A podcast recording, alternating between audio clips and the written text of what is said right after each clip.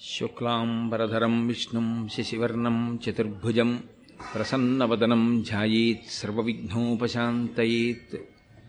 गुरुर्ब्रह्मा गुरुर्विष्णुः गुरुर्देवो महेश्वरः गुरुः साक्षात् परब्रह्म तस्मै श्रीगुरवै नमः।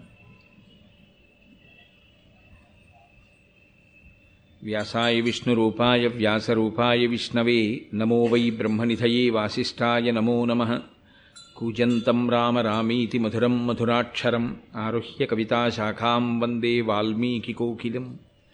श्रुतिस्मृतिपुराणानाम् आलयं करुणालयं नमामि भगवत्पादशङ्करं लोकशङ्करम्। वागर्धाविव सम्पृक्तौ वागर्धप्रतिपत्तये जगतः पितरौ वन्दे पार्वतीपरमेश्वरौ। सूक्तिं समग्रयतु न स्वयमेव लक्ष्मीः श्रीरङ्गराजमहिषीमधुरैः कटाक्षैः వైదగ్ధ్యవర్ణగుణగుంభనగౌరవైర్యాం ఖండూలకర్ణకుహరాः కవయోధయంతి హైమోర్ధ్వపుండ్రమజహన్మకుటం సునాసం మందస్మితం మకరకుండలచారుగండం బింబాధరం బహుళదీర్ఘకృపాకటాక్షం శ్రీవేంకటేశముఖమాత్మని సన్నిధత్తాం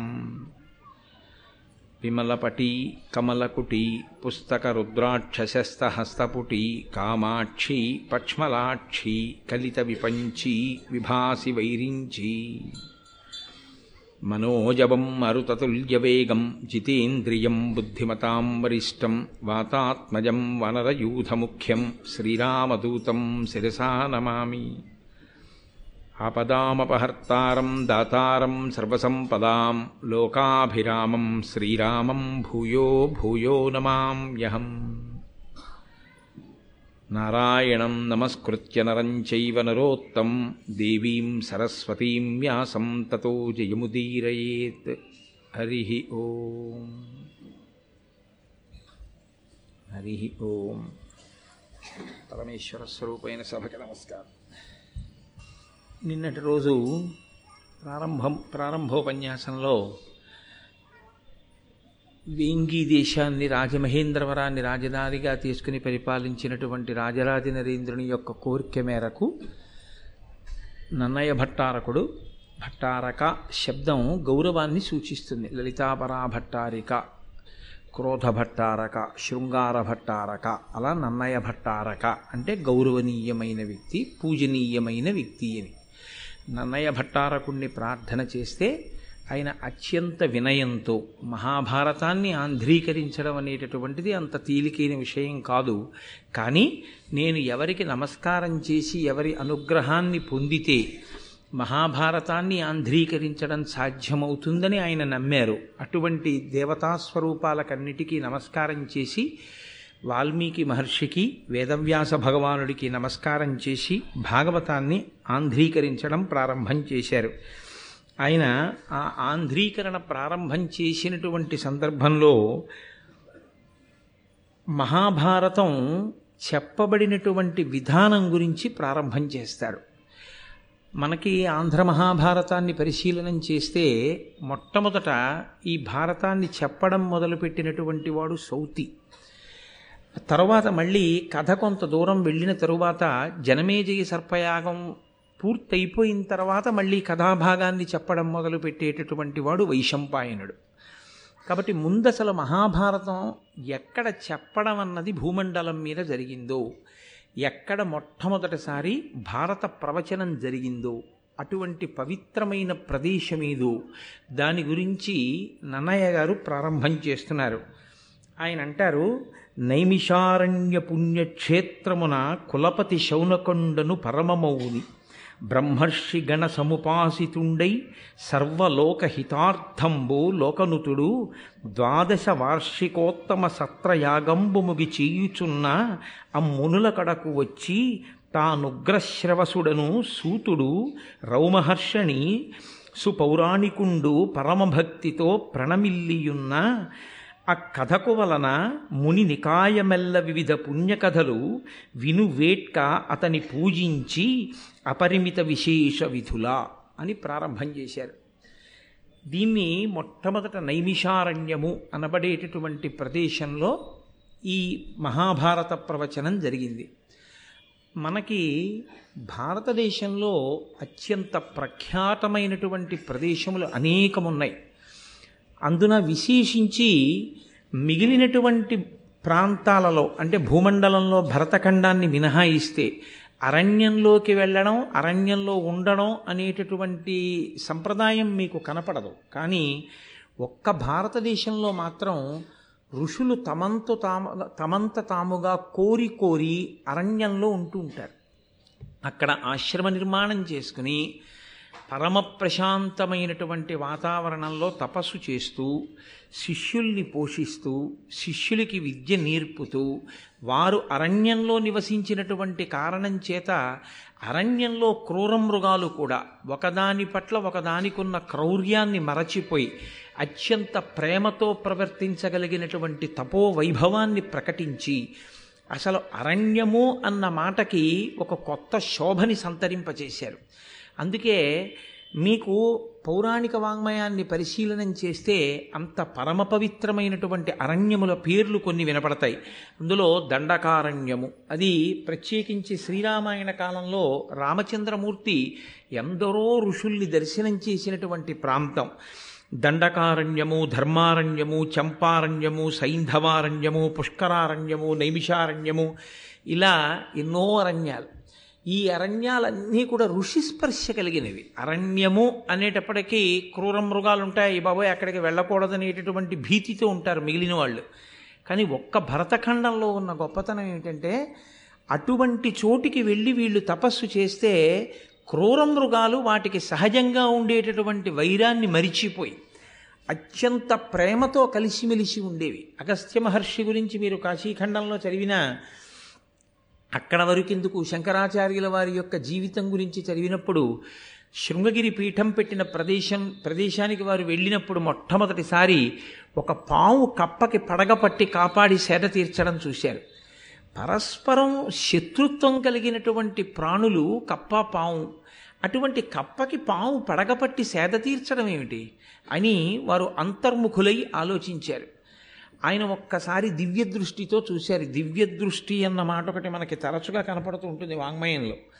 దృష్టి అన్న మాటకు అర్థం ఈ మాంసనేత్రము చూడగలిగినంత సి ఎంతవరకు చూడగలదో అంతవరకు చూడగలిగి ఉండడం. అది సాధారణంగా లోకంలో మనుష్య ప్రాణులందరికీ ఒకేలా ఉంటుంది. ఏదో కొద్దిగా కనుచూపు ఎందు దోషం వచ్చిన వాళ్ళ గురించి నేను మాట్లాడటం లేదు.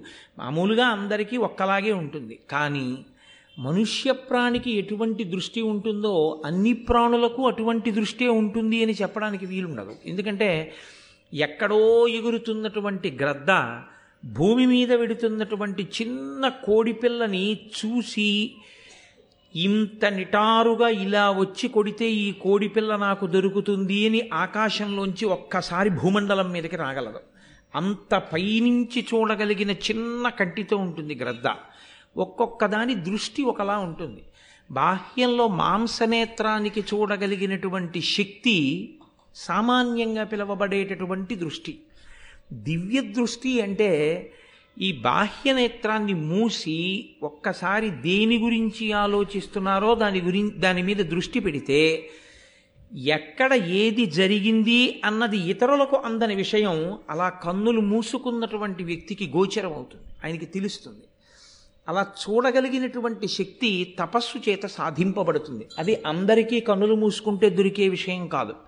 అది అటువంటి తపోశాలురైన మహర్షులు ఒక్కసారి భ్రూమధ్యమునందు దృష్టిని కేంద్రీకరించి ఏం జరిగింది అని వారు కన్నులు మూసుకుంటే ఏది జరిగిందో వారికి కరతలామలకం అయ్యేది కంచికామకోటి పీఠాధిపత్యం చేసి నడిచే దేవుడిని పేర్గాంచినటువంటి చంద్రశేఖరేంద్ర సరస్వతి స్వామివారు ఒక్కసారి ఇలా కన్నులు మూసుకుంటే తన దగ్గరికి ప్రసాదం పట్టుకుని వచ్చినటువంటి వ్యక్తి ఎక్కడో ఒక చోట చేయించుకున్నటువంటి రుద్రాభిషేకంలో ఏ బ్రాహ్మణుణ్ణి అవమానం చేశారో ఆ బ్రాహ్మణుడు దేవాలయంలో ఈశ్వరుడికి వెళ్ళి ఏం చెప్పుకున్నాడో ఆ చెప్పుకున్న ఆయన ఎంత బాధపడి ప్రాణం విడిచిపెట్టేశాడో కూడా ఆయన తెలుసుకుని ఆ పూట భిక్ష కూడా విడిచిపెట్టేసిన రోజులున్నాయి. మహాత్ములు తమ తపశ్శక్తి చేత బాహ్యనేత్రమును మూసి అంతర్నేత్రముతో చూడగలిగిన శక్తితో ఉంటారు. దాన్ని దివ్య దృష్టి అని పిలుస్తారు. కాబట్టి ఒక్కొక్కరిది ఒక్కొక్క దృష్టి ఒక్కొక్క శక్తితో కూడినటువంటి దృష్టికోణము కలిగినటువంటి వారై ఉంటారు. మనకి శంకర భగవత్పాదులు అలా ఒక్కసారి అంతర్ముఖులై చూశారు. ఈ పాము కప్పని పడగబట్టి ఎలా కాపాడగలుగుతోంది? ఎందువల్ల వచ్చింది రెండు పరస్పర శత్రుత్వం ఉన్న ప్రాణులు ఇంత ప్రేమతో ఇక్కడ ఎందుకు మెలగగలిగాయి? ఆయనకు అర్థమైంది ఎప్పుడో త్రేతాయుగంలో అక్కడ ఋష్యశృంగ మహర్షి తపస్సు చేశారు. త్రేతాయుగంలో ఋష్యశృంగుడు తపస్సు చేసిన కారణం చేత కలియుగంలో శంకర భగవత్పాదాచార్య స్వామివారు నడిచేసరికి కూడా ఆ తపస్సు యొక్క ప్రకంపనల చేత తత్ప్రభావము చేత అక్కడ ఉన్నటువంటి ప్రాణులు సహజంగా ఉండేటటువంటి వైరాన్ని మరిచిపోయి తిరగగలిగాయి. అంటే ఒక్కొక్క మహానుభావుడు అరణ్యంలో తపస్సు చేసినటువంటి కారణం చేత యుగం మారిపోయినా కూడా ఆ అరణ్యములు అంత శోభస్కరమైన ప్రదేశములుగా నిలబడిపోయాయి. ఇది అనన్య సామాన్యమైనటువంటి ప్రక్రియ. ఇది ఒక్క భారతదేశంలో ఋషులకు మాత్రమే చెందినటువంటి అత్యంత పవిత్రమైన సంప్రదాయం. అటువంటి ఋషి సంప్రదాయానికి మనం వారసులం. అంత పవిత్రమైనటువంటి ప్రదేశాలు. అందున ప్రత్యేకించి నైమిషారణ్యము వెళ్ళి తపస్సు చేయడం చేత అటువంటి శక్తి పొందినది కాదు. కలియుగ ప్రారంభంలో మహర్షులు వెళ్ళి అడిగారు చతుర్ముఖ బ్రహ్మగారిని నువ్వు సృష్టికర్తవి. నీకు యుగలక్షణం బాగా తెలుసు. భూమండలం అంతా కూడా కలి యొక్క ప్రభావం ఉంటుంది. కలి యొక్క ప్రభావం ప్రధానంగా ఎవరి మీద ఉంటుంది? అంటే కలికి లొంగిపోయిన వాడి మీద కలి తన ప్రభావం చూపించవలసిన అవసరం ఉండదు. కలికి ఎవడు లొంగకుండా నిలబడి ఈశ్వరుడి పాదములు పట్టుకున్నాడో వాణ్ణి పడగొట్టడానికే కలి ప్రయత్నిస్తాడు. కాబట్టి మేము ఇప్పుడు భూమండలంలో ఎక్కడ కూర్చుని తపస్సు చేసినా కలి ప్రభావం మా మీద ఉంటుంది. కాబట్టి తపస్సు అసలు నిలబడుతుందన్న ధైర్యం లేదు. కాబట్టి మహానుభావ భూమండలంలో ఎక్కడ మేము కలిప్రభావానికి వశులం కాకుండా ఉండగలిగినటువంటి ప్రదేశం ఉన్నదో అటువంటి ప్రదేశాన్ని మాకు ఎరుకపరచవలసినది అని ప్రార్థన చేశారు.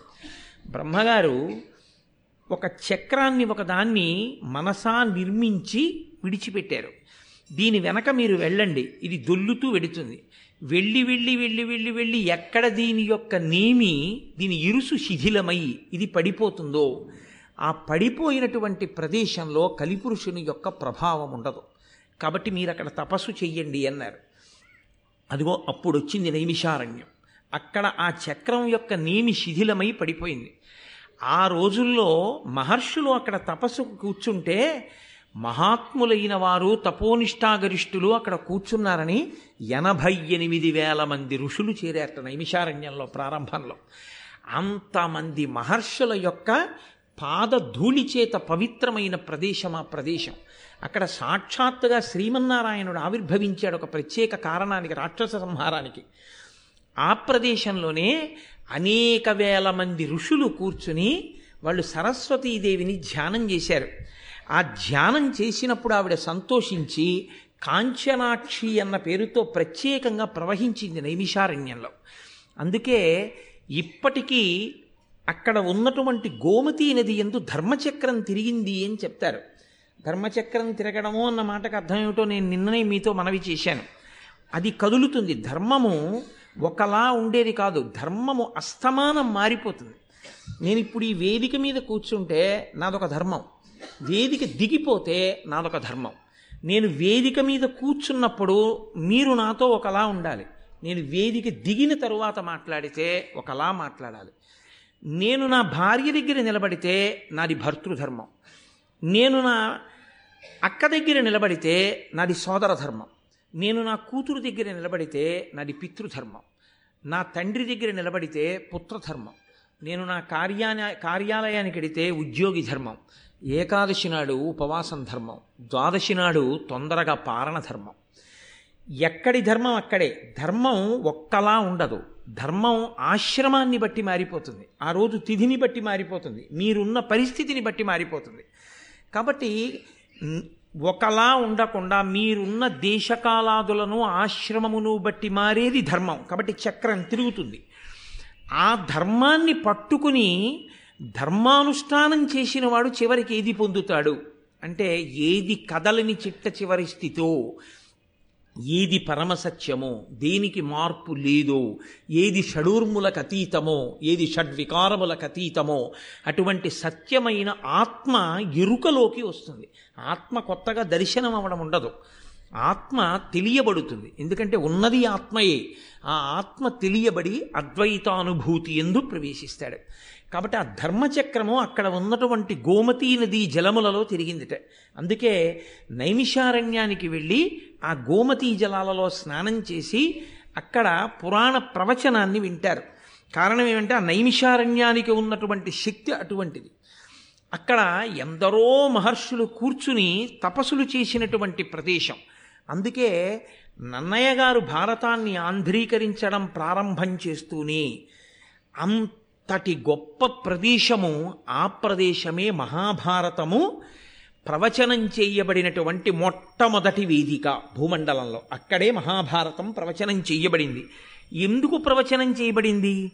అంటే నైమిషారణ్య పుణ్యక్షేత్రమున కులపతి శౌనకుండను పరమమౌని బ్రహ్మర్షి గణ సముపాసితుండై సర్వలోకహితార్థంబు లోకనుతుడు ద్వాదశ వార్షికోత్తమ సత్ర యాగంబు ముగి చేయుచున్నా. అక్కడ శౌనకుడు అన అనబడేటటువంటి కులపతి ఉండేవారు కులపతి అన్న మాటకు అర్థం నాలుగు వేదములను స్వరంతో గురువుగారి దగ్గర నేర్చుకున్నవాడై వేదము యొక్క ఉపాంగములైనటువంటి కల్పము జ్యోతిషము నిరుక్తము శిక్ష వ్యాకరణము ఇటువంటి ఆరిటిని కూడా వేదము వేదాంగములు అంటారు. వేదాంగములతో కూడినటువంటి నాలుగు వేదములను చదువుకున్నవాడై ప్రతిరోజు పదకొండు వేల మందికి భోజనం పెడుతూ పోషిస్తూ వేదపాఠాలు చెప్పడానికి అవకాశాన్ని వ్యవస్థని కల్పించిన వాడెవరో ఆయనకి కులపతి అని పేరు. కాబట్టి శౌనకుడు కులపతి. అక్కడ నైమిషారణ్యంలో కులపతిగా శౌనకుడు ఉండేవాడు. అంటే ఆయన నాలుగు వేదములు చదువుకొని ఆరు వేదాంగములను చదువుకున్నవాడై మౌని.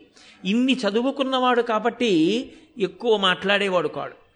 ఎప్పుడూ తనలో తాను మననము చేస్తుండేవాడు. అది చాలా చాలా గొప్ప విషయం. వినడం ఎంత గొప్పదో మననం చేయడం అంత గొప్పది. ఎందుకనంటే మననము చేత మాత్రమే ధారణ ఏర్పడుతుంది. మననము చేత పుస్తకములోని విద్య మీ విద్యగా మారుతుంది. పుస్తకంలో ఉన్న విద్య మీ విద్య కాదు. ఎందుకంటే పద్యం కావాలంటే మీరు చూస్తే దోషం కాదు. కానీ అసలు ధర్మమేది అన్న ప్రశ్న వచ్చినప్పుడు అన్నిటికీ పుస్తకమే చూడాలండి అని మీరంటే అసలు మీరు అనుష్ఠించగలిగినది పోతుంది. కాబట్టి పుస్తకంలో ఉన్నది మీరుగా మారిపోవాలంటే అలా మార్చగలిగినటువంటి ప్రక్రియకి మననమే సాధ్యం కారణం.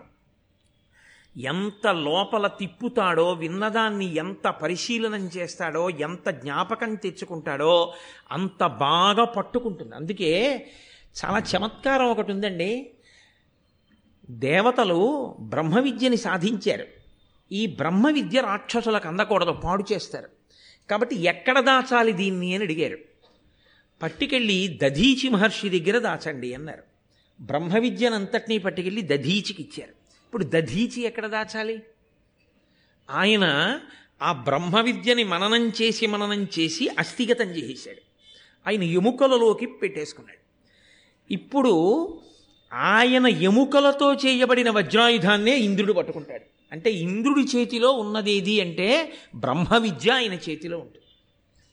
కాబట్టి అంత జాగ్రత్తగా దాచారు అనడానికి అర్థం ఏమిటంటే అత్యంత జాగ్రత్తగా విద్యని దాచడం అన్న మాటకు అర్థం ఏమిటో తెలుసా అండి? మీలో పెట్టేసుకోవడం.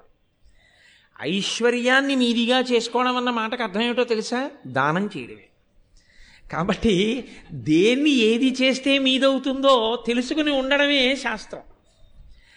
మీరు ఒకలా అనుకుని చేసినది మీకు అభ్యున్నతినివ్వదు. శాస్త్రం ఏది చెప్పిందో అది మీరు చేస్తే అది మీదవుతుంది. కాబట్టి విద్య మీది కావడము అంటే విద్యని నిరంతర మననం చెయ్యాలి. ఎప్పుడో ఎక్కడికో వెళ్ళినప్పుడు ఏదో చెప్తానండి కాదు. ఎప్పుడూ లోపల తిరుగుతూ ఉండాలి తిప్పుతూ ఉండాలి. ప్రయత్నపూర్వకంగా కాదు అది అలవాటుగా మారి తిరుగుతూ ఉండాలి.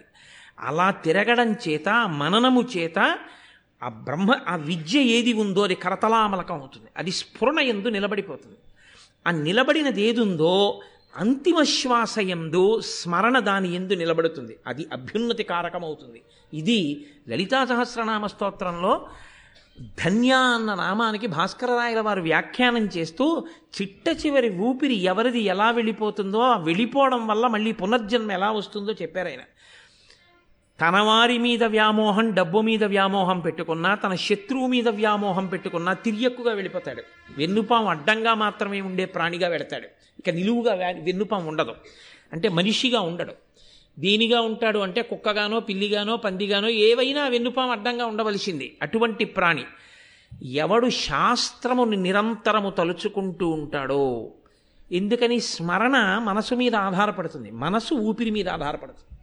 ఊపిరిని కానీ మీరు నియంత్రించగలిగితే మనసు నియంత్రింపబడుతుంది. అందుకే పూజ చేసే ముందు ప్రాణాయామం చేస్తారు. ప్రాణాయామం దేనికి చెయ్యాలి అంటే మనసుని నిలబెట్టడానికి చేస్తారు. మనసుని నిలబెడితే ఏమవుతుందంటే సంకల్ప వికల్పము లాగుతాయి సంకల్ప వికల్పము లాగితే ఆందోళన లాగుతాయి. ఆందోళన లాగితే ఒత్తిడి ఆగుతుంది. ఒత్తిడి ఆగితే ఆరోగ్యం నిలబడుతుంది. అందుకు ప్రాణాయామం వచ్చింది. మీరు చూడండి మనసుని విడిచిపెట్టారనుకోండి ఎన్నిటినో సృష్టిస్తుంది. అంతే ఎక్కడ లేని ఆందోళన పడుతుంది. ఈ ఆందోళన ఆరోగ్యానికి భంగకరం అవుతుంది. ప్రాణాయామం చేసేది దేనికి అంటే ప్రాణాయామము ప్రాణాయామముగా కాదు ఆరోగ్యకారకం. ప్రాణాయామము మనసును నియంత్రించే సాధనంగా ఆరోగ్యకారకం. కాబట్టి నన్నయ్య గారు ఒక్క మాట అన్నారు అంటే శిశపద్యంలో ఆయన ఏమీ ఆ, ఊసిపోక ఏదో అనేటటువంటి మాట కాదు. నైమిషారణ్యము అని ఆయన అన్నారు అంటే అంత పరమ పవిత్రమైన ప్రదేశం ఆ ప్రదేశం అక్కడ శౌనకుడు ఉన్నాడు. ఆయన తానొక్కడే అనుభవించేవాడు కాదు. ఆయన ఇన్ని చదువుకున్నవాడై ఆయన గొప్పతనం ఏమిటంటే భగవంతుడి గురించి చెప్పేవాడొచ్చాడు అంటే చేతులొగ్గి నమస్కరించి అయ్యా మీరు చెప్పండి అని ఉన్నత వేది ఉన్నతమైన ఆసనం మీద కూర్చోపెట్టి తాను కూర్చుని పరమ ప్రీతితో పరమ భక్తితో పరమ గౌరవంతో అడిగి తెలుసుకుంటాడు. భారతం లాంటి గ్రంథాల్ని మీరు పరిశీలనం చేసి జాగ్రత్తగా చదివినా విన్నా ఇది చెప్పండి అని అడిగేటప్పుడు ఎంత మర్యాదగా అడగవలసి ఉంటుందో మీకు అర్థమవుతుంది. ఆ భారతాన్ని సరిగ్గా చదవకపోతే సంస్కారంలో దోషం ఉంటే ఎప్పుడు ఏది ఎలా అడగాలో కూడా తెలియని పరిస్థితి వస్తుంది. కాబట్టి నైమిషారణ్యం అనేటటువంటి పుణ్యక్షేత్రంలో శౌనకుడనేటటువంటి పరమ మౌని ప్రతిరోజు పదకొండు వేల మందికి అన్నదానం చేశాడు మహానుభావుడు. భోజనం పెట్టి వేదవేదాంగములను శ్రవణం చేయించేవాడు. ఆయన పరమమౌని బ్రహ్మర్షి గణ సముపాసితుండై సర్వలోకహితార్థంబు. ఆయన ఇన్ని చదువుకున్నవాడు పరమ మౌని అయినవాడు చుట్టూ బ్రహ్మర్షులతో కూడి ఉన్నటువంటి వాడు. ఆయన చేస్తున్నదేమిటి? అంటే పన్నెండు సంవత్సరములు కొనసాగేటటువంటి సత్రయాగాన్ని చేస్తున్నట్ట. యాగములు అనేకమైనటువంటి యాగములు ఉంటాయి మళ్ళీ ఇందులో సత్రయాగము అని ఒక యాగం. ఈ సత్రయాగం చాలా గమ్మత్తుగా ఉంటుంది. బ్రాహ్మణుణ్ణి దానం పట్టమని చెప్పింది శాస్త్రం. ఏమి బ్రాహ్మణుడే ఎందుకు దానం పుచ్చుకోవడం? అంటే ఇచ్చిన పంచెల చాపల్లా తాను కట్టేసుకోకూడదు. పంచెల చాపులు పుచ్చుకుంటే ఒక ఐదో ఆరో తాను కట్టుకోవడానికి ఉంచుకుని మిగిలిన పంచెల్ చాపులు తీసుకెళ్ళి వేరే ఉంచాలి. ఉంచి దేవాలయంలో శారదా నవరాత్రులు అవుతున్నాయండి అన్నారనుకోండి దీక్షావస్త్రాలుగా కట్టుకోండి అని ఋత్విక్కులకి తీసుకొచ్చి ఓ పదో పదిహేనో పంచెల చాపులు ఇచ్చేసేయాలి. బ్రాహ్మణుడు నేర్చుకోవలసిన మొదటి లక్షణం ఏమిటంటే కేవలము ఉన్నదాన్ని తాను అనుభవించుట కాదు. వైదిక సంస్కారము పెరగడానికి మళ్ళీ తనకి వచ్చిన దాన్ని తిరిగి పెట్టుబడిగా ఇచ్చేస్తూ ఉండాలి. తాను అనుభవించడానికి బ్రాహ్మణుడు పుచ్చుకోకూడదు. అందుకే బ్రాహ్మణుడి జీవితము అంత నిరాడంబరంగా ఉండాలి అని శాస్త్రాలు చెప్పడానికి కారణం అదే. కాబట్టి సత్రయాగము అన్న మాటకు అర్థం ఏంటంటే దానికి యజమానులు ఉండరు. యజమాని ఉంటాడు చేయించేవారు ఉంటారు యాగాన్ని. యజమాని అంటే కోరిక ఆయనది. ఆయన కొరకు యాగం జరుగుతుంది. దశరథ మహారాజు గారికి పిల్లలు లేరు. దశరథ మహారాజు గారు వశిష్ఠుణ్ణి ఆశ్రయించాడు. వశిష్ఠుడు అన్నాడు అశ్వమేధయాగం చెయ్యాలన్నాడు. అశ్వమేధయాగం చేస్తే ఏమవుతుంది? వశిష్ఠుడికి ఏం కలిసి రాదు. సంతానము కలగకుండా ఏ దోషము ప్రతిబంధకంగా దశరథ మహారాజు గారికి అడ్డం వచ్చి నిలబడిందో ఆ దోషము తొలగిపోతుంది. ఇప్పుడు ఆ దోషము తొలగడానికి ఈ యాగము చెయ్యవలసి ఉంటుంది వశిష్ఠుడు చెప్పాడు. ఇప్పుడు ఆ యాగం చేశాడు. ప్రతిబంధకం పోయింది. ఇప్పుడు ఏం కావాలి? సత్పుత్రులు కావాలి. పుత్రకామేష్టి చెయ్యి. ఇప్పుడు కొడుకులు కావాలని అడుగు. పాపం పోయింది. ఇప్పుడు నీకు కొడుకులు కలుగుతారు. ఇప్పుడు ఇష్టి చేశాడు. పాయస పాత్ర పట్టుకుని యజ్ఞపురుషుడు పైకి వచ్చాడు యాగము అన్న మాట హోమము అన్న మాట బలి అన్న మాట మూడుంటాయి. వాటిని కొంచెం జాగ్రత్తగా మీరు పరిశీలనం చేయవలసి ఉంటుంది. యాగము యాగశాల అని ఉంటాయి ఇప్పుడే పొద్దున్న కుంభాభిషేకానికి వేస్తారు పక్కన యాగశాల. యాగశాల ప్రవేశమే అద్భుతమైన విషయం. అసలు ఆ దీక్షావస్త్రాలు కట్టుకుని మంగళవాయిద్యాలతో లోపలికి పెడతారు అందరూ యాగశాలలోకి వెళ్ళకూడదు. యాగశాల చుట్టూ ప్రదక్షిణం చెయ్యాలి మనమందరం. యాగశాలలోకి ఋత్విక్కులు పెడతారు. వెళ్ళి అగ్నిముఖంగా హవిస్సునిస్తారు.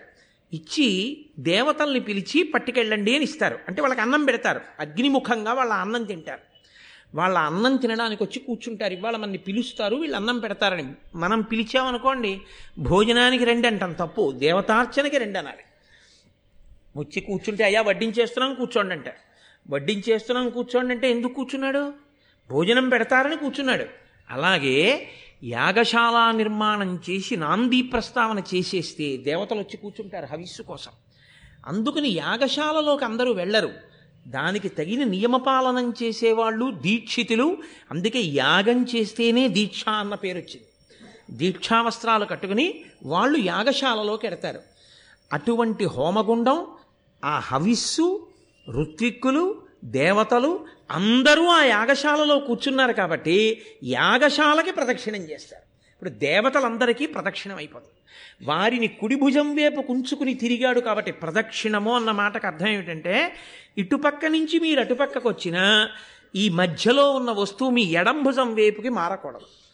అలా మారకుండా ఉంటే నేను ఇప్పుడు అటు వచ్చి నించున్నాను అనుకోండి ఈ వేదిక నాకు కుడి భుజం వేపుకుంటుంది ఈ నేను ఇటుపక్కకు వచ్చి నించున్నాను అనుకోండి వేదిక నాకు ఎడం భుజం వేపుకుంటుంది ఎడమ భుజం వేపుకి ఉన్నది అంటే పూజనీయత తరిగిపోతుంది. కుడి భుజం వేపుకున్నది అంటే పూజనీయత పెరుగుతుంది. ప్రదక్షిణం ఎందుకు చేస్తారంటే గుండ్రంగా తిరిగి వస్తున్నా ఈ వస్తువు మాత్రం నా కుడి భుజం వేపే ఉండాలి. అంటే ఇది పరమ పవిత్రము అని గుర్తు ఏమిటంటే దీనికి గుండ్రంగా తిరిగేటప్పుడు కుడి భుజం దీని వైపుకే ఉండాలి. ఇది ఇంత పవిత్రమైన వస్తువు కాబట్టి దీని చుట్టూ నేను తిరిగినప్పుడు దీనిలో ఉన్న శక్తి నా మీద ప్రసరిస్తుంది. ప్రసరించి నాకు అభ్యున్నతినిస్తుంది. మీరు ఒక దేవాలయానికి ప్రదక్షిణం ఎందుకు చేస్తారంటే దేవతామూర్తి కింద యంత్రం ఉంటుంది. ఆ యంత్రం తన శక్తిని చిమ్ముతూ ఉంటుంది చుట్టూను. మీరు మౌనంగా ప్రదక్షిణం చేయాలి. ఊసుపోని కబుర్లు చెప్తూ సెల్ ఫోన్ చెవిలో పెట్టుకుని ప్రదక్షిణాలు చేస్తే ఉన్న ఫలితం రాదు కదా. దేవాలయాలకు మళ్ళీ మళ్ళీ కుంభాభిషేకాలు చేయాల్సి వస్తుంది. కాబట్టి కలియుగంలో దేవాలయాల యొక్క శక్తి క్షీణించిపోవడానికి కారణం అదే. అమర్యాదతో కూడినటువంటి నడవడి దేవాలయంలో. కుడి భుజం వైపుకి దేవాలయం యొక్క గోడని ఉంచి చుట్టూ తిరుగుతాడు. మౌనంగా. అప్పుడు ఆ యంత్రము యొక్క శక్తి తన మీద పడుతుంది. అందుకే ప్రతిరోజు దేవాలయానికి ప్రదక్షిణం చేస్తారు మీరు రామాయణ మహాకావ్యాన్ని చదివితే. ప్రతి చోట రామచంద్రమూర్తి ఎక్కడెక్కడ పూజనీయమైన వస్తువు కనపడితే అక్కడక్కడ ప్రదక్షిణం చేసి వెడతాడు అప్రదక్షిణంగా వెళ్ళడు. మహాభారతంలో మీరు విరాట పర్వం చూస్తే అర్జునుడు యుద్ధభూమిలోకి వచ్చి నిలబడితే బృహన్ ఆ- సారథి ఉత్తర కుమారుడితో చెప్తాడు. నీవు రథం నడిపేటప్పుడు ఎప్పుడూ ద్రోణాచార్యుల వారికి కాని భీష్మాచార్యుల వారికి కాని నా ఎడం భుజం వేపుకి వాళ్ళ రథాలు ఉండేటట్టు తోలకుసుమా. వారు పూజనీయులు మహానుభావులు వారు నా గురువు వారు నాకు పరమేశ్వర స్వరూపుడు. వారు నా ఎడం భుజం ఉండకూడదు ఎప్పుడు నా రథం వెళ్ళినా నా రథానికి వారు కుడిపక్కన ఉండేటట్టు రథం నడుపు అంటాడు. అంతటి ధర్మైకమూర్తులు కాబట్టే వాళ్ళు అంతటి విజయాన్ని సాధించారు. అంతటి మహోజ్వలమైనటువంటి స్థితిని పొందగలిగారు. కాబట్టి ఆచరణాత్మకమై ఉంటుంది. అదే ధర్మము అన్న మాటకు అర్థము అని నేను మీతో తరచూ ప్రస్తావన చేస్తూ ఉంటాను. కాబట్టి ఆయన సత్రయాగం చేశాడు. సత్రయాగంలో యజమాని కొరకు చెయ్యరు యాగాన్ని. ఎవరు ఋత్విక్కులుగా ఉన్నారో వారే యజమానులుగా ఉంటారు. అంటే వారే చేస్తారు. వారే కోరికను కూడా కోరుతారు.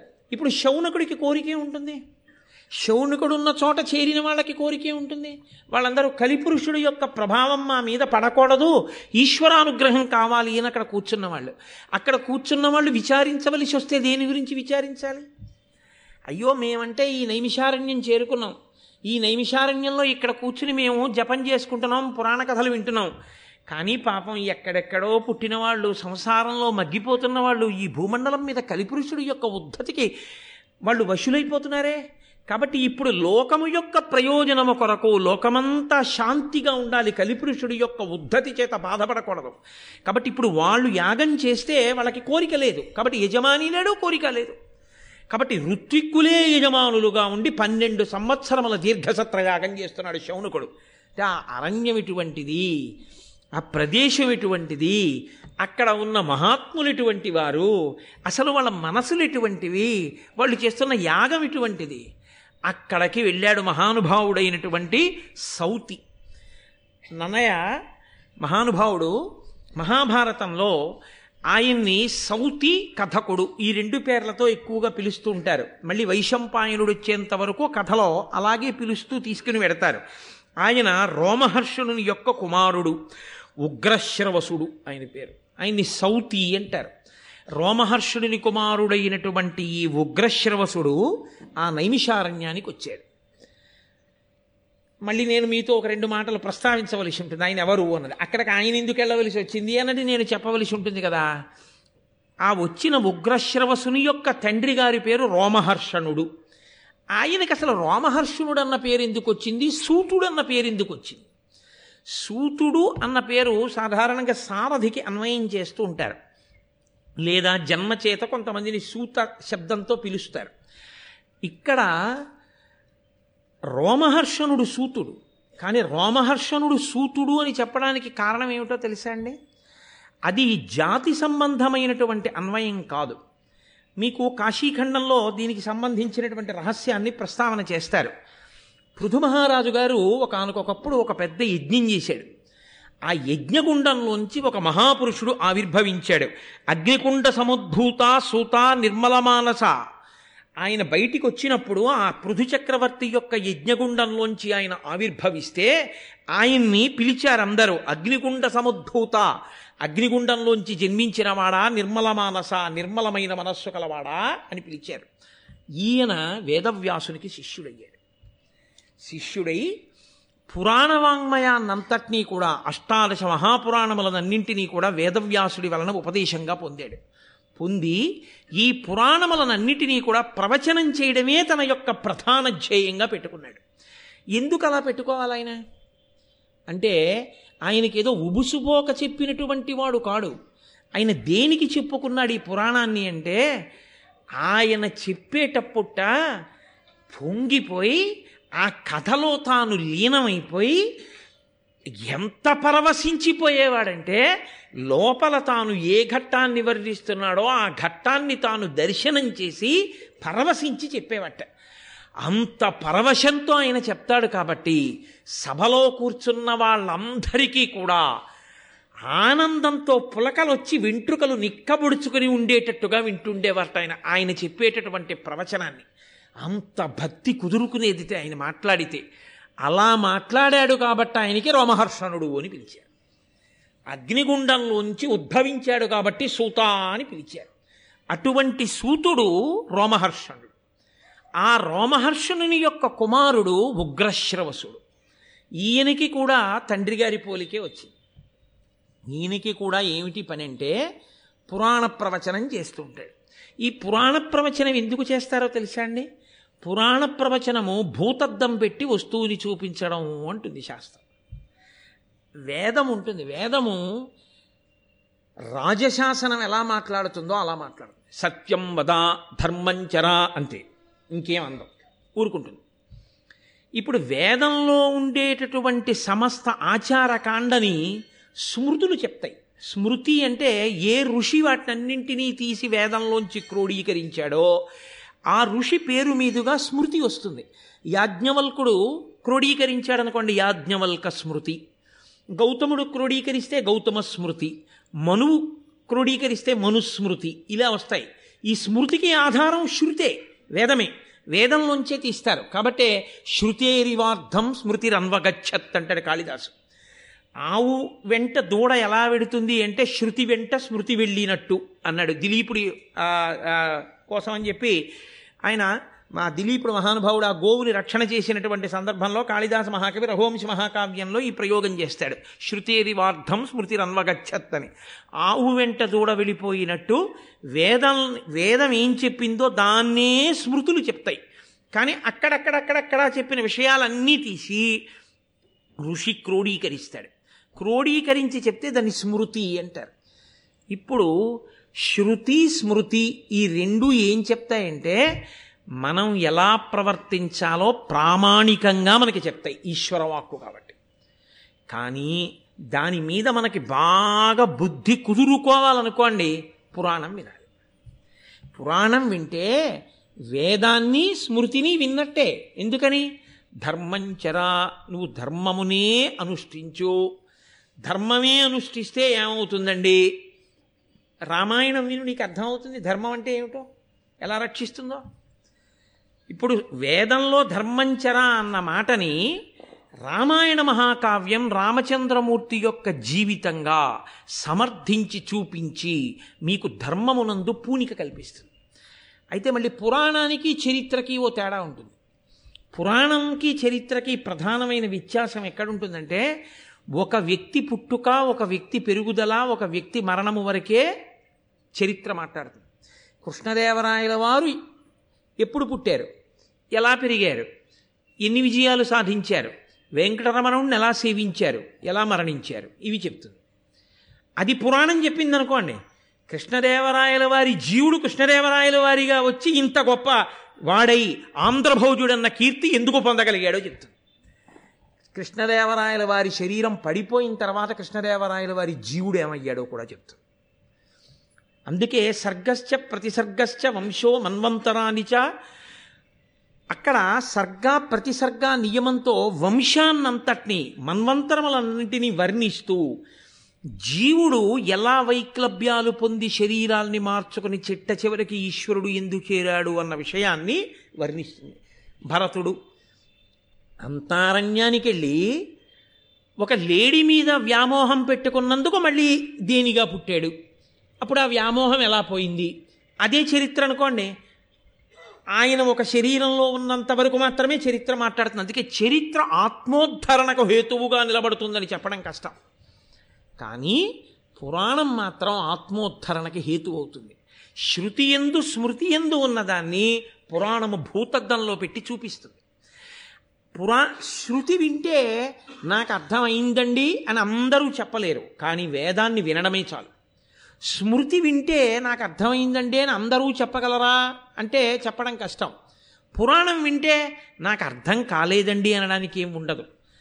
ప్రవచనం అన్న మాటకు అర్థం ఏంటంటే ప్రకృష్ట వచనం బాగా ఊపి చూసి కర్ర బాగా పాతుకుందో లేదో ఆయనే ఊపి చూస్తాడు ఒకసారి. అలా పూర్వాపర విచారణ చేస్తూ కథని సమర్థిస్తూ శృతితో స్మృతితో అనుసంధానం చేస్తూ జరిగినటువంటి మాట తేలికగా మన మనసులో ధర్మం నిలబడేటట్టుగా చేస్తుంది. మనం ధర్మమునందు అనురక్తులమయ్యేటట్టు చేస్తుంది. అందుకు ప్రవచనం చేశారు. సూతుడు చేసిన రోమహర్షణుడైన సూతుడు చేసిన ఆయన కొడుకైనటువంటి ఉగ్రశ్రవసుడు చేసిన దేని కొరకు చేశారు ప్రవచనం అంటే వాళ్ళకేదో ఉబుసుపోక కాలక్షేపం లేక అదే పనిగా చెప్పుకుంటూ వెళ్ళిన వాళ్ళు కారు. అందుకే మీకు ఈ పురాణ ప్రవచనము అనబడేటటువంటి ఈ ప్రక్రియ ప్రపంచపటంలో ఏ దేశంలో ఏ సంప్రదాయంలో ఏ విశ్వాసంలో మీకు కనపడదో. పురాణమును ప్రవచనము చెయ్యడము అనేటటువంటిది కేవలము సనాతన ధర్మమునందు మాత్రమే ఉన్నది. కాదు కాదు మీకు ఒక యథార్థం చెప్తాను. దేవాలయానికి వచ్చినప్పుడు పెద్దలైనటువంటి వారు ఒక మాట అడుగుతారు. ఇక్కడ ఎప్పుడైనా రామాయణం చెప్పారా అని అడుగుతారు. ఇక్కడ రామాయణం చెప్పారండి అన్నారు అనుకోండి ఆ ప్రాంగణానికి ఒక ప్రత్యేకమైన శక్తి ఉంటుంది. అన్నిటికన్నా ఒక ప్రాంగణం పునీతమైంది అని ఎప్పుడు చెప్తారో తెలుసా అండి అక్కడ భారతం చెప్పి ఉంటే. దేవాలయ ప్రాంగణంలో కూర్చుని భారతం చెప్పినా దేవాలయ ప్రాంగణంలో కూర్చుని భారతం విన్నా. అది సర్వోత్కృష్టమైనటువంటి స్థితిని కల్పిస్తుంది. అందుకే భారతం వినని వారు ఉండరు. దేవాలయ ప్రాంగణంలో కూర్చుని భారతం వినండి అని ఎందుకు చెప్తారంటే నేను ఇలా అన్నానని మీరు అనుకోవద్దు. ఇదే భారతాన్ని పట్టుకెళ్ళి మీరు ఒక ఆడిటోరియంలో చెప్పారనుకోండి మీ చెప్పులు పెట్టుకునే స్టాండ్ లేదనో షూ కీపింగ్ స్టాల్ లేదనో మీరు చెప్పులు వేసుకుని కూర్చుని వెళ్ళి వింటారు. చెప్పేవాడు మాత్రం వాడికి ఉన్న నిష్ట కొద్దీ చెప్పులు విప్పి కూర్చుని వాడు చెప్తాడు. అంత పరమ పవిత్రమైన భారతాన్ని పంచమ వేదాన్ని చెప్పులతో కూర్చుని వినడం అన్నది ఎంత దోషం అవుతుంది?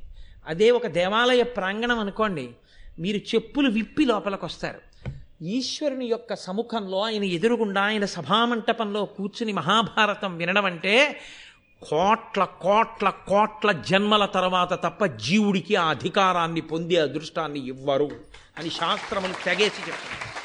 ఎందుకని అంటే మహాభారత ప్రవచనాన్ని వినడమే అంత గొప్ప. ఎందుకని? ప్రతి చోట ధర్మ సూక్ష్మ సమన్వయమే.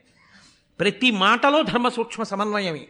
అంత గొప్పగా ధర్మ ధర్మము అనబడేటటువంటి పతాకాన్ని ఎగరవేస్తుంది మహాభారతం. కాబట్టి ఇప్పుడు అక్కడికి ఈ ఉగ్రశ్రవ ఉగ్రశ్రవసుడు ఆయన ప్రవచనం చేయగలిగినటువంటి దిట్ట. ఆయన అక్కడికి వచ్చారు. ఆయనకెవరు కనబడ్డారు? శౌనకుడు శౌనకుడితో పాటుగా అక్కడ బ్రహ్మర్షులు ఉన్నారు. ఇప్పుడు ఎవరు ముందు నమస్కారం చెయ్యాలి? కాబట్టి ఉగ్రశ్రవసుని యొక్క వినయం ఏమిటంటే ఆయనే బ్రహ్మర్షులకు నమస్కారం చేశారు నమస్కారం చేసి కూర్చుంటే వాళ్ళందరూ గబగబాయన చుట్టూ చేరారు. ఒక మహాత్ముడు కనపడినప్పుడు ఆయనతో ఏది మాట్లాడాలో ఎలా మాట్లాడాలో తెలిసుండి మాట్లాడినవాడు ధన్యతని పొందినవాడు. తప్ప ఎవరి దగ్గర ఏది మాట్లాడాలో తెలియక మాట్లాడినవాడు అవకాశం వచ్చినా జార విడుచుకున్నవాడు ఆయనని వాళ్ళు ప్రశ్న వేశారు. అయ్యా మేమందరం కూడా ఇదిగో ఈ నైమిషారణ్యంలో చేరాం. ఇక్కడ పన్నెండు సంవత్సరములు జరిగేటటువంటి సత్రయాగాన్ని నిర్వర్తిస్తున్నాం. మేమందరం కూడా భగవంతుని యొక్క పుణ్యకథలు వినడమనందు అనురక్తులమైనటువంటి వాళ్ళం. నీవు మాకు ఏవైనా భగవత్ సంబంధమైనటువంటి విశేషాలు చెప్పవలసింది నువ్వు ఎక్కడెక్కడ తిరిగి వచ్చావు ఈ మధ్యకాలంలో ఏం చూశావు ఏ తీర్థముల ఎందు స్నానం చేశావు ఏ క్షేత్రములు చూశావు అని అడిగారు. మనకి శాస్త్రంలో ఇదో గమ్మత్తైనటువంటి మాట. తీర్థయాత్ర అంటాం. తప్ప క్షేత్రయాత్ర అనం. నిజానికి వాడు వెంకటాచలం వెళ్ళొచ్చాడు తిరుపతి వెళ్ళొచ్చాడు. ఎక్కడికి వెళ్ళొచ్చారండి అన్నారు అనుకోండి తీర్థయాత్రకి వెళ్ళానండి అంటాడు. తీర్థయాత్రకి వెళ్ళానన్నావు కదా ఏం చేశావు? వెంకటాచలం వెళ్ళి వాళ్ళు ఇచ్చిన రూమ్లో గీత వేసుకుని స్నానం చేసి వెంకటేశ్వర స్వామి వారి దర్శనం చేసుకొచ్చాడు స్వెటర్ వేసుకుని. అదే తీర్థయాత్ర కాదు. ప్రకృష్టమై పరమ పవిత్రమైన ప్రదేశముల ఎందు అనేకమైన పేర్లతో తీర్థములుంటాయి. ఒక వెంకటాచల క్షేత్రం ఉందనుకోండి ఎన్నో తీర్థములుంటాయి. తీర్థము అన్న మాటకు అర్థం ఏమిటంటే దాని ఎందు స్నానం చేస్తే మీకు ఇచ్చే శక్తి ఏమిటిస్తారో తెలుసా అండి? మీరు ఒక యజ్ఞము చేసిన ఫలితాన్ని మీ ఖాతాలో వేస్తారు. యజ్ఞము చేస్తే సోమయాజీ అంటారు. వాడు యజ్ఞం చెయ్యాలి. గృహస్థాశ్రమంలో ప్రవేశించేది ఎందుకు అంటే యజ్ఞం చేయడం కోసం యాగం చేయడం కోసం. యజ్ఞయాగాదులు జరిగినప్పుడు ఆర్థికంగా ఆదుకోవడం కోసం వాడి వాడి బలాన్ని దానికి దాపుగా పెట్టి రక్షించడం కోసం. ఏది చెయ్యగలిగితే అది చెయ్యాలి యజ్ఞయాగాది క్రతువులలో. కానీ వాడు అన్ని చెయ్యలేకపోతున్నాడేమోనని అనుగ్రహించి ఈశ్వరుడు కలియుగంలో తీర్థములను ప్రవహింపజేశాడు. తీర్థము వేరు నది వేరు.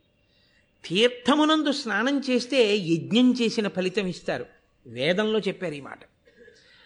కాబట్టి తీర్థమునకు వెళ్ళినవాడు ఏం చెయ్యాలి అంటే యాత్రకు వెళ్ళినవాడు తీర్థంలో స్నానం చేసి రావాలి.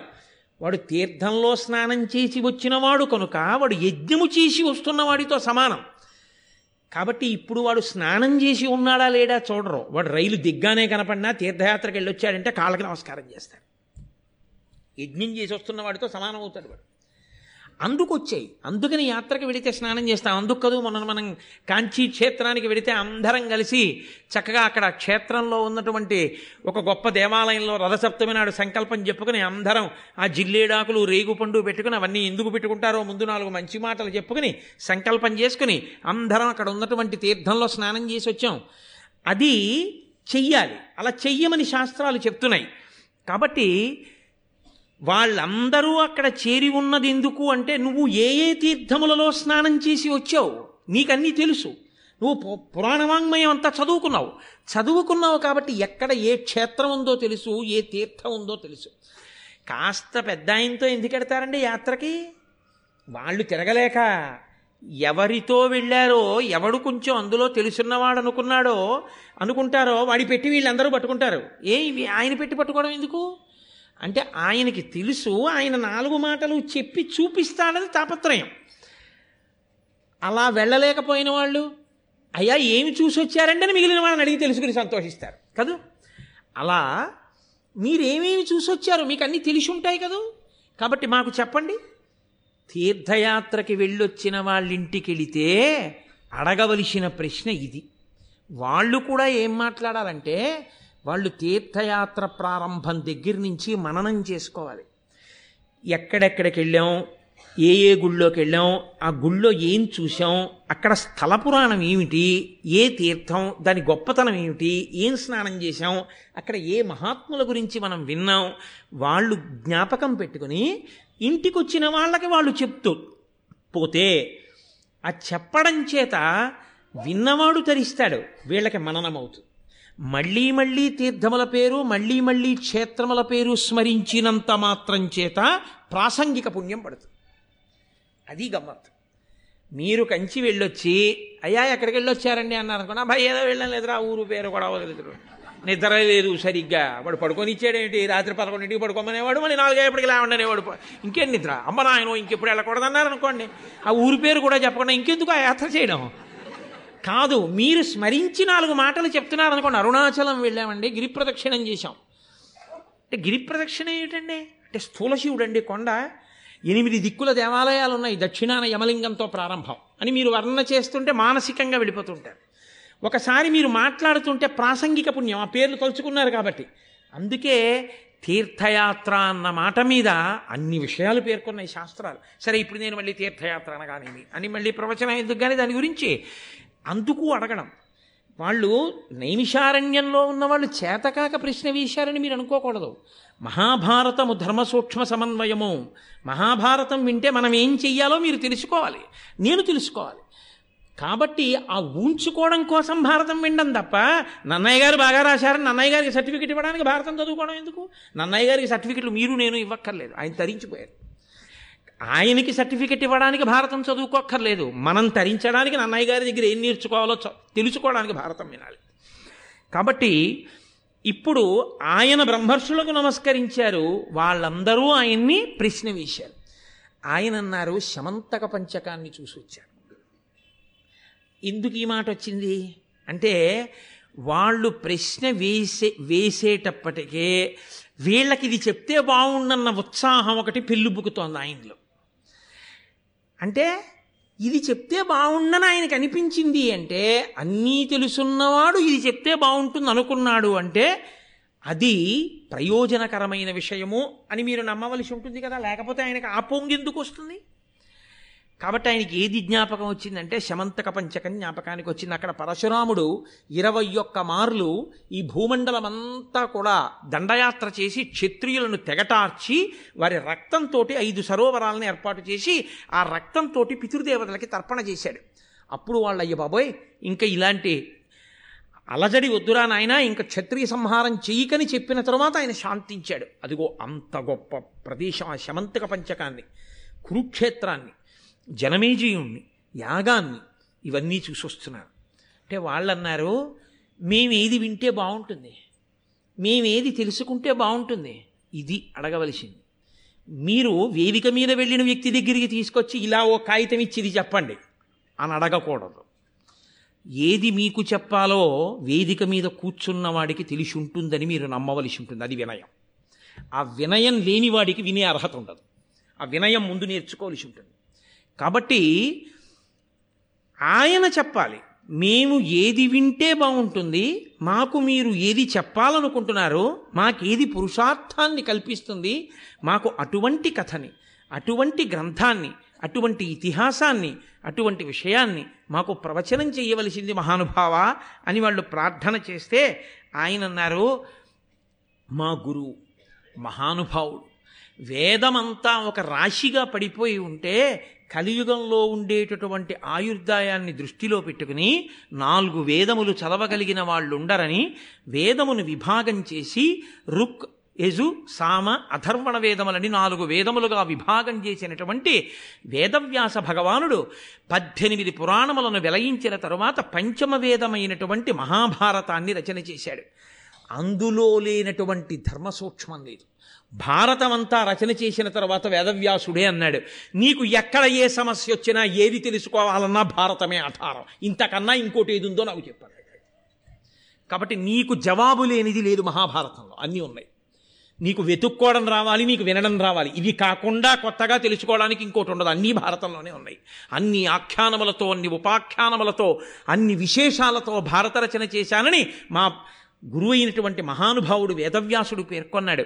అటువంటి మహాభారతం ఉందే దాన్ని ధర్మతత్వజ్ఞులు ధర్మశాస్త్రంబని ఆధ్యాత్మ విధులు వేదాంతమనియు.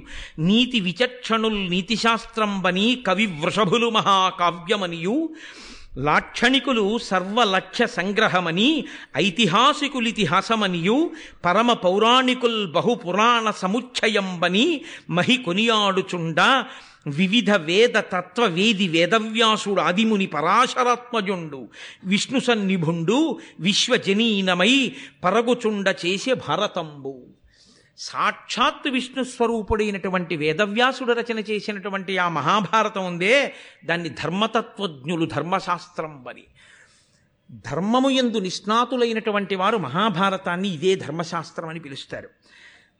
చూడండి నన్నయ్య గారి అనురక్తి చూడండి. ఆంధ్రీకరించేటప్పుడు మహాభారతానికి కితాబు ఇవ్వవలసి వస్తే దాన్ని మొట్టమొదట ఏ పేరుతో దాన్ని అన్వయం చేశారో చూడండి. ధర్మం. ఈ ధర్మమే ప్రాతిపదిక. దీని పేరే సనాతన ధర్మం. ఆ ధర్మమునే బోధ చేయడానికే సమస్త వాంగ్మయం వచ్చింది. ఆధ్యాత్మ విధులు వేదాంతమనియు. వేదాంతము అంటే వేదముల చివర ఉండేవి ఉపనిషత్తులు. ఆ ఉపనిషత్తుల ఎందు శిష్యుడు గురువుని ప్రశ్న వేస్తాడు. ప్రశ్న వేస్తే గురువు మాట్లాడతాడు. మాట్లాడితే దాని వలన జ్ఞానము కలిగి ఆ జ్ఞానము వలన మళ్ళీ పుట్టవలసిన అవసరము లేని పునరావృత్తి రహిత శాశ్వత శివ సాయుధ్య స్థితి ఏర్పడుతుంది. అటువంటి మోక్షకారకమైనటువంటి వేదాంతం ఏది ఉన్నదో ఆ వేదాంతమే మహాభారతమని వేదాంతులు చెప్తారు. నీతి విచక్షణులు నీతిశాస్త్రం బని లోకంలో నీతి మాట్లాడేటటువంటి వాళ్ళందరూ మహాభారతం కన్నా నీతి శాస్త్రం లేదు అంటారు. కాబట్టి మహాభారతం గురించి మాట్లాడినా మహాభారతంలోని ఏ వ్యక్తి గురించి పుస్తకాలు రాసినా ఆ కోణంలో చూసి వ్రాయాలి ఆ కోణంలోనే మహాభారతాన్ని చూడాలి.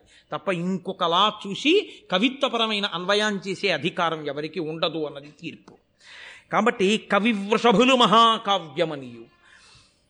గొప్ప కవులు దాన్ని మహాకావ్యము అని పిలిచారు. ఇంతకన్నా కావ్యం ఉండదు లోకంలో. లాక్షణికులు సర్వలక్ష్య సంగ్రహమని.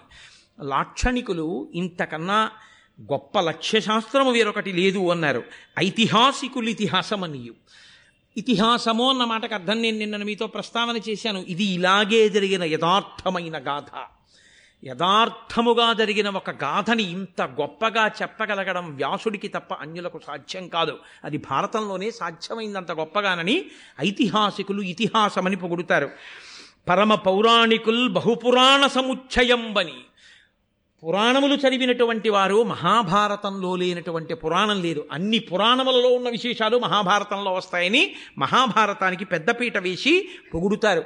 వివిధ వేద తత్వ వేది అనేకమైనటువంటి వేదముల యొక్క తత్వానికంతటికి పుట్ట. ఆ మూలకందమైనటువంటి వేదవ్యాస మహర్షి ఉన్నారే ఆదిముని మొట్టమొదటి మహర్షి మహానుభావుడు పరాశరాత్మజుండు.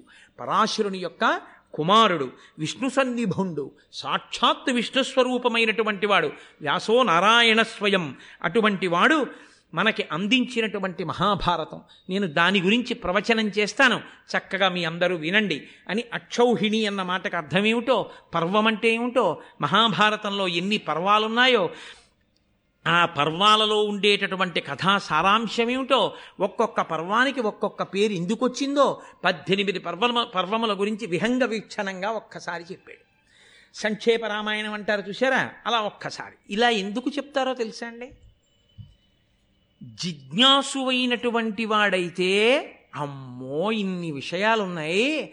మనకి మళ్ళీ ఎలా అందుతుందిరా? ఇది వినాలి. ఇలా ఆయన చెప్పి వెళ్ళిపోవడం కాదు. వివరంగా విందామని బాగా నాకు వివరించి చెప్పండి అని అడుగుతారు.